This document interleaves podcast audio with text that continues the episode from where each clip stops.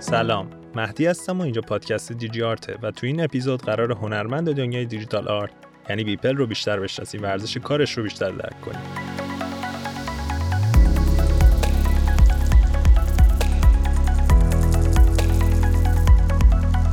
خب اول خوبه که یک زندگی نامه کوتاه ازش بدونیم.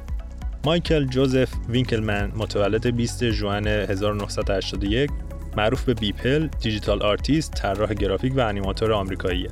اون به دلیل استفاده از مدیوم یا های مختلف در خلق آثار کمیک و فانتزی که به تفسیر سیاسی و اجتماعی از جامعه روز در عین استفاده از چهره های فرهنگ عامه که توسط اکثر مردم جامعه شناخته شدن می‌پردازه شناخته شده.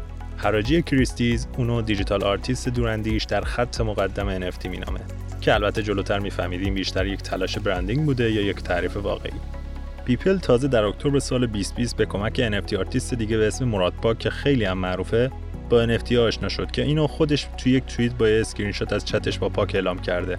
تو پرانتز بگم این در حالیه که یکی از اولین پروژه های معروف NFT به طوری که ما اون رو می‌شناسیم و طبق استاندارد ERC 721 روی بلاکچین اتریوم mint شده کریپتوپانکه که در سال 2017 mint شده. خود تو این فاصله زمانی سه ساله رو در نظر بگیرید اثری به اسم Everydays The First 5000 Days که ترجمهش میشه مجموعه هر روزه 5000 روز اول که یه کلاژ از تصاویر مجموعه Everydays این آرتیسته در 12 مارس 2021 به قیمت 69.4 میلیون دلار در حراجی Christie's فروخته شده و اون رو به هفتمین اثر هنری گران قیمت یک هنرمند زنده تبدیل کرده. بعدتر بیپل یک انیمیشن کوتاه ساخت و اون رو تبدیل به NFT کرد و اسمش رو Human One گذاشت. در 9 نوامبر 2021 این اثر در حراج Christie's به قیمت 29 میلیون دلار فروخته شد. تا زمان ضبط این پادکست که ژانویه 2022 بیپل 5 اثر هنری با قیمت بالای یک میلیون دلار به فروش رسونده. شاید براتون سوال باشه که چرا باید اصلا یک کلاژ از 5000 تا عکس یا یک انیمیشن کوتاه با این قیمت فروخته بشه؟ چرا همچین ارزش نجومی داره؟ با من همراه باشید تا به این سوالتون پاسخ بدم.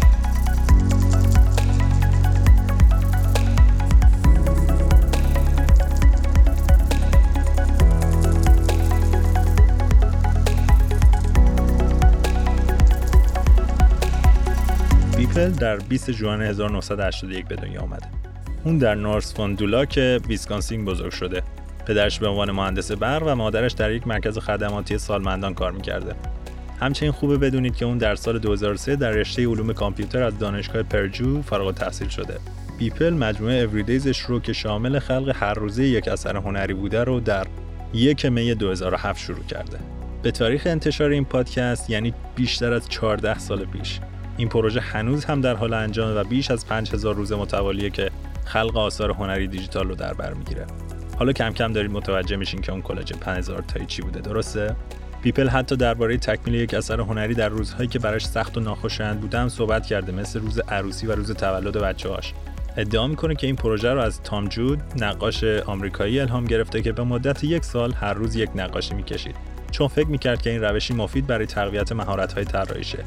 در سالهای بعد بیپل بر روی یک مهارت یا نرم در سال تمرکز کرد از جمله نرم افزار Adobe Illustrator در سال 2012 و Cinema 4D در سال 2015 آثار اون اغلب آینده های دیستوپیایی رو به تصویر می‌کشه و از چهره های شناخته شده فرهنگ عامه یا سیاست برای به سخره گرفتن وقایع روز استفاده می‌کنه.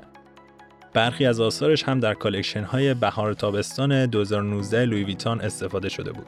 در فوریه 2020 NFT های بیپل شروع به فروش کرد. البته اگه همین الان برید روی پلتفرم OpenSea ببینید creator یا سازنده این آثار رو اکانت Art Gallery دنور به نام IRL Art نوشته. نه اکانت اصلی خود بیپل. یعنی خودش NFT های اول خودش رو mint یا ضرب نمی‌کرده تا بعد از آشناییش با پاک.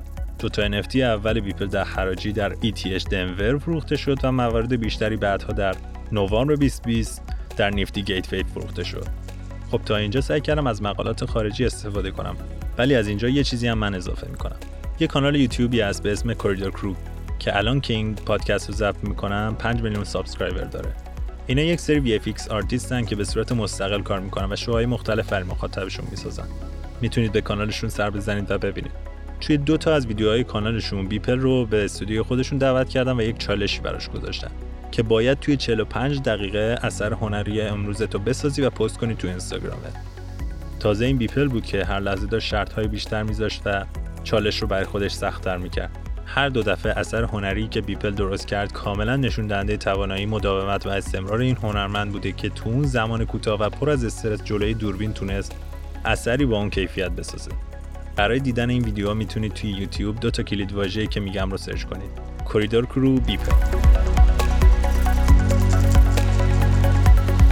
خب امیدوارم که بیپل رو دیگه شناخته باشیم و دلیل محبوبیت آثارش رو بدونید این قسمت اول پادکست دیجارت بود. از اینکه تا اینجا به من گوش دادین ممنونم. امیدوارم که استفاده کرده باشین و تا هفته دیگه مواظب خودتون باشین.